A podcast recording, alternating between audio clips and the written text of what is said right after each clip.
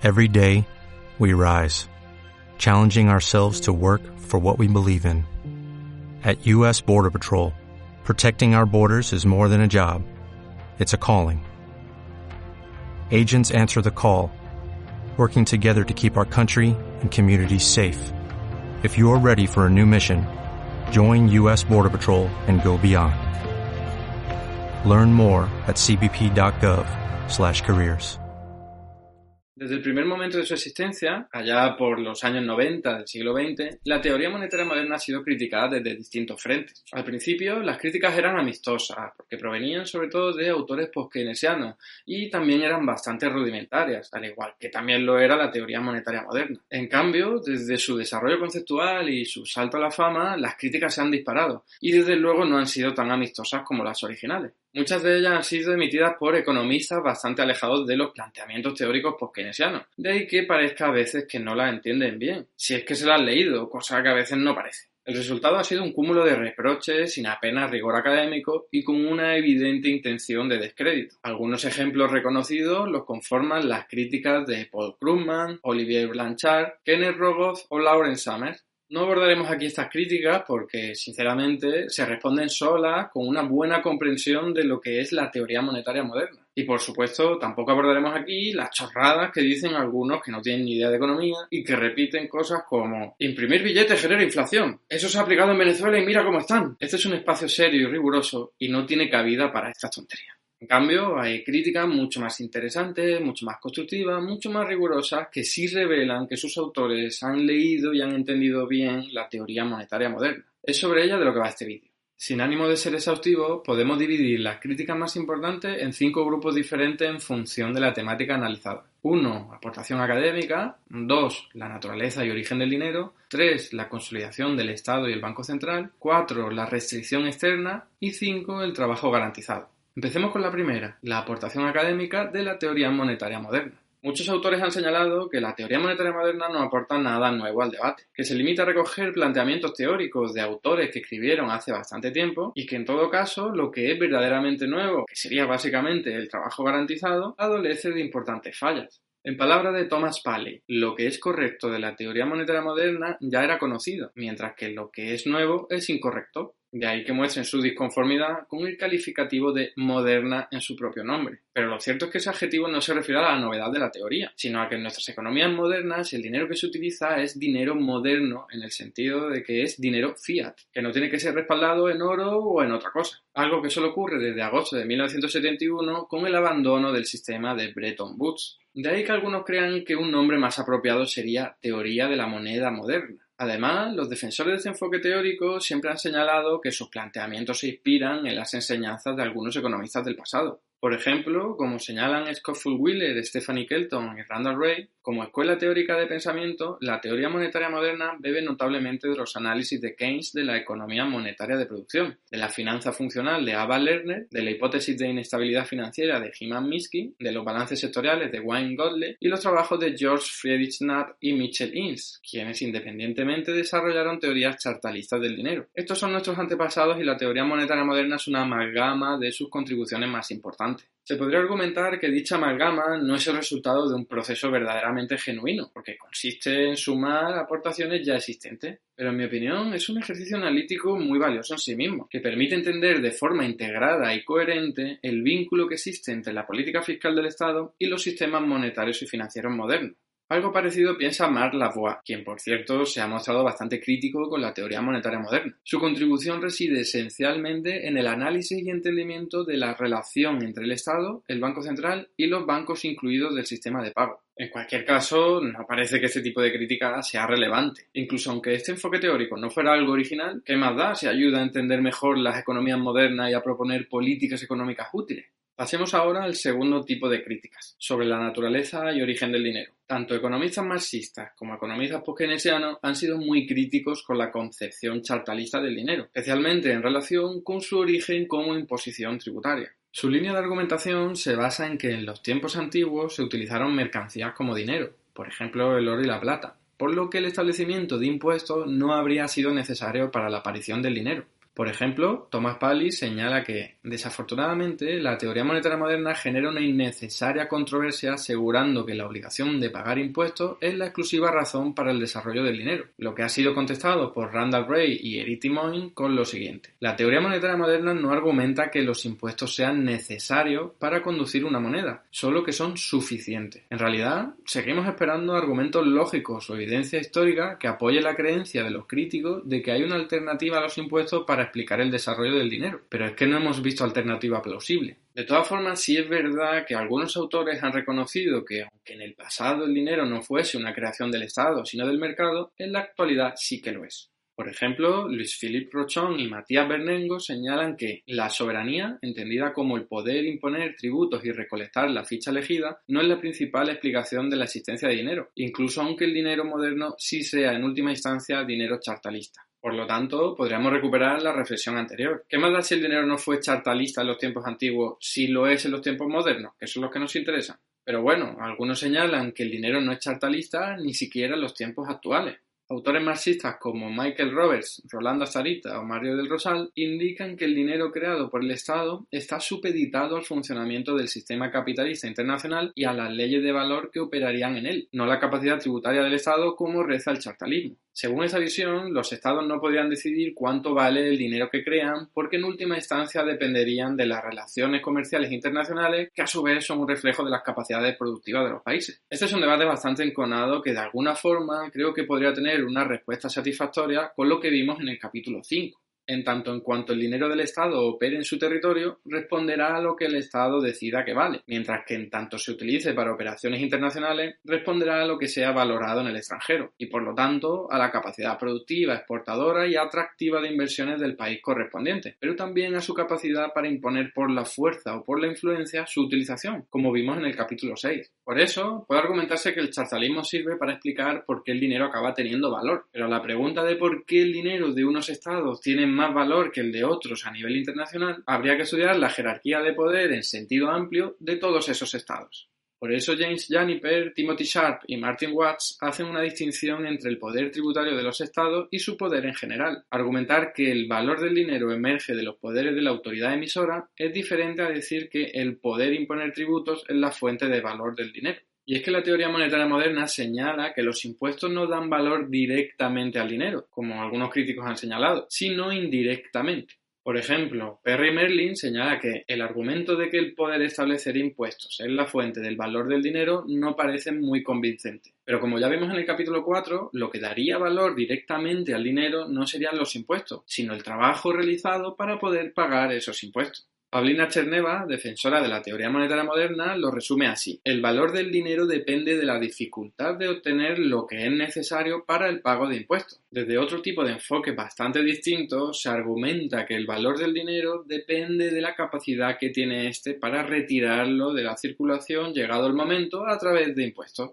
Según esta visión, el dinero estatal sería un activo financiero más en el que podrían invertir familias y empresas, pero solo mientras viesen que su valor se mantiene o aumenta. En el caso de que el Estado se cediese creando dinero y no retirándolo a través de impuestos, es decir, registrando déficit público, estos inversores dejarían de valorar tanto el dinero y decidirían invertir en otros activos financieros, incluidas otras monedas. Esta es la tesis de economistas liberales como Juan Ramón Rayo, que señala lo siguiente. Los agentes económicos pueden estar dispuestos a invertir en moneda fiat incluso con un propósito distinto al estrictamente tributario, pero para ello el deudor de la moneda fiat, el Estado, deberá cuidar la calidad de sus pasivos. Como se puede ver, esa línea de argumentación parece utilizar un idioma diferente. Para la teoría monetaria moderna, el dinero no sería un activo financiero cualquiera, sino uno emitido por una institución que tiene el monopolio de la violencia y de la creación de dinero, el Estado por lo que su naturaleza y funcionamiento no tienen nada que ver con la de los activos financieros que crean empresas, y tampoco tiene nada que ver con la demanda inversora que algunos ciudadanos estarían supuestamente buscando rentabilidad financiera.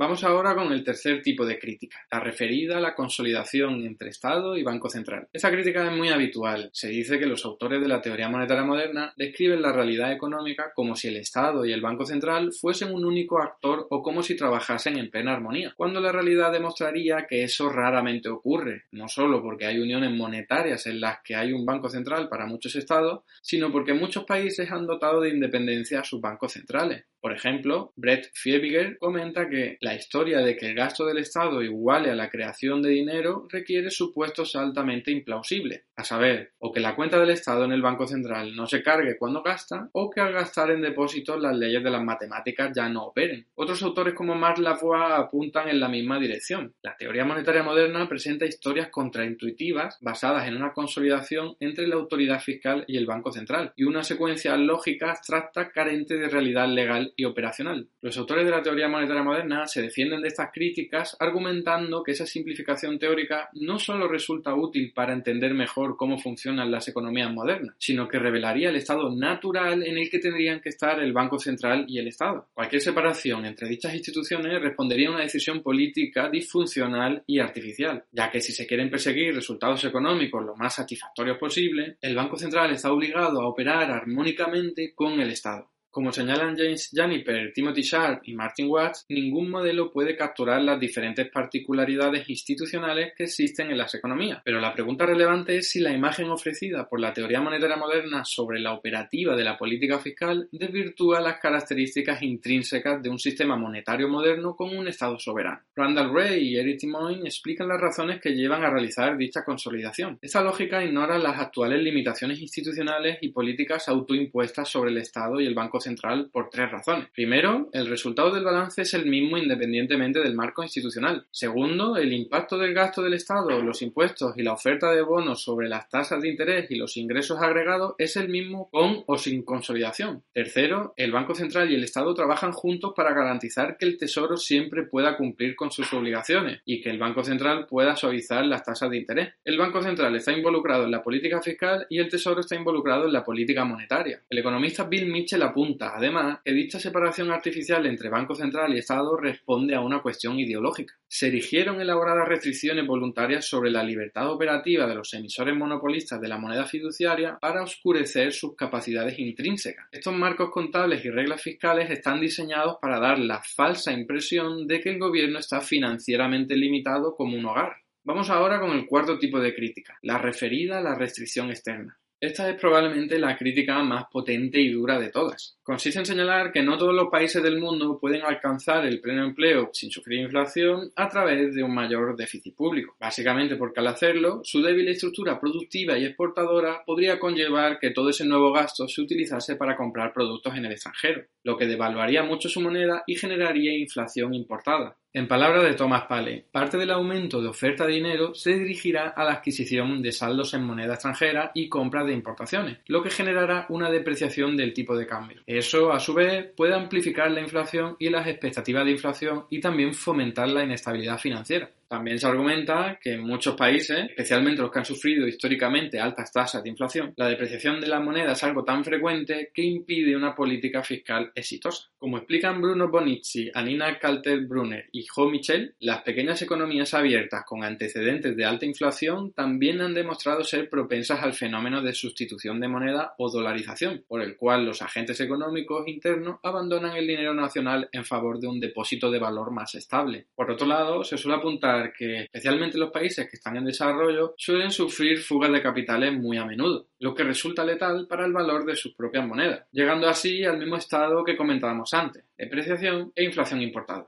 En palabras de Rodrigo Berganini y Bruno de Conti, los países periféricos, en el contexto de la globalización financiera, no son plenamente soberanos a la hora de determinar su propia política macroeconómica. El tipo de cambio está potencialmente bajo la presión de movimientos de flujos de capital. Las políticas monetarias, fiscal y cambiarias en los países periféricos tienen restricciones que no son consideradas por la teoría monetaria moderna. Gerald Epstein también apunta en la misma dirección. Aunque los defensores de la teoría monetaria moderna afirman que su marco macroeconómico se aplica a todos los países con monedas soberana, hay pruebas significativas de que no se aplica a la gran mayoría de esos países del mundo en desarrollo que están integrados en los mercados financieros mundiales. Como es bien sabido, estos países están sujetos a los caprichos de los flujos internacionales de capital, a veces llamados paradas repentinas. Este tipo de críticas han sido normalmente replicadas señalando que el hecho de que haya algunas economías que tengan problemas importantes no invalida las enseñanzas de la teoría monetaria moderna, porque estos planteamientos muestran cómo los estados pueden utilizar su máxima capacidad de maniobra fiscal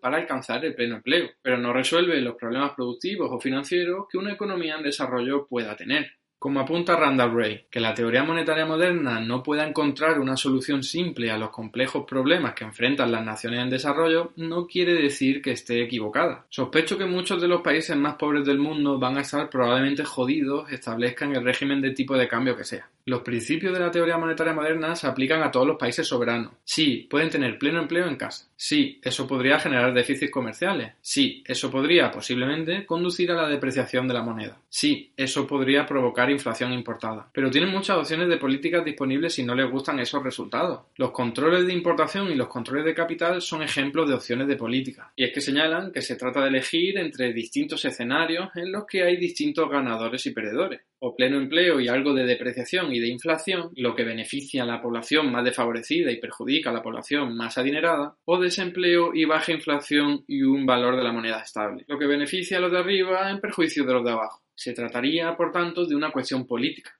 como señala Randall Ray, lo que observo en el mundo real es que los tipos de cambio fijos en los países en desarrollo suelen interesar a las élites, a quienes les gustan sus importaciones de lujo y sus vacaciones en Nueva York y Disney World. Por lo general, alrededor de la mitad de la población está desempleada o empleada ocasionalmente, lavando los parabrisas de las importaciones de lujo en los semáforos. Me parece una mala compensación.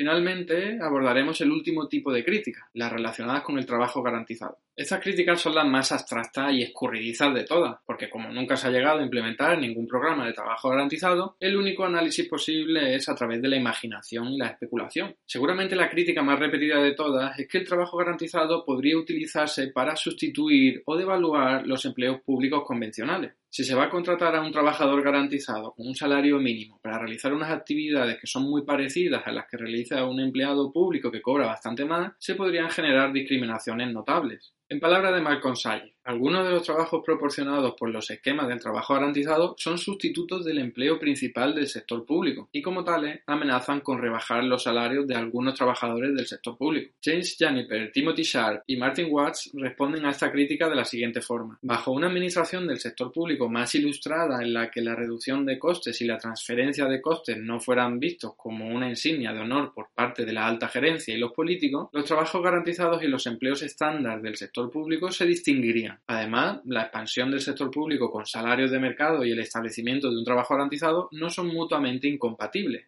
Otra crítica recurrente consiste en señalar, como ha hecho Tony Ramsey, que como en épocas de expansión económica los empleadores contratarían a trabajadores garantizados ofreciéndoles un mayor salario, muchas actividades que presuntamente eran útiles y necesarias dejarían de realizarse. Para resolver este problema, Randall Gray y Martin Watts proponen lo siguiente. El diseño del trabajo garantizado debería contemplar dos componentes. Uno, un componente central y fijo que representa el stock de reserva promedio durante el ciclo económico típico y dos, un componente que fluctúa alrededor del núcleo a medida que la demanda privada fluye y refluye. También se suele señalar que sería imposible vincular las características específicas que requiere un puesto de trabajo con las habilidades que tendría la persona que quiere trabajar, o que no parece muy compatible con el movimiento sindical fijar un salario que no pueda ser negociado al alza o que aunque no pudiera haber inflación por el lado de los costes salariales, sí que lo podría haber por el lado de la demanda, ya que los trabajadores garantizados tendrían mayor capacidad económica, pero la producción a la venta no necesariamente tendría por qué aumentar en la misma proporción. En fin, como decía, críticas muy variadas y que se mueven en el entorno de la especulación, por lo que también resulta muy difícil darle una réplica sólida. En mi opinión, la puesta en marcha del trabajo garantizado se enfrenta a numerosos problemas y obstáculos, lo que supone un enorme desafío. Pero también creo que merece mucho la pena iniciar esta aventura, porque incluso en el peor de los casos, los beneficios serían mayores que los perjuicios. Bueno, pues hasta aquí el resumen de la mayor parte de las críticas realizadas a la teoría monetaria moderna. Evidentemente existen más, pero abordarlas todas sería demasiado ambicioso para un vídeo de estas características. Con este capítulo terminamos la serie de la teoría monetaria moderna. Espero de verdad que haya resultado útil y que haya contribuido a entender mejor un enfoque económico del que seguramente se hablará mucho más en el futuro. Y nada más, eso ha sido todo. Muchas gracias por estar ahí y nos vemos en el próximo vídeo.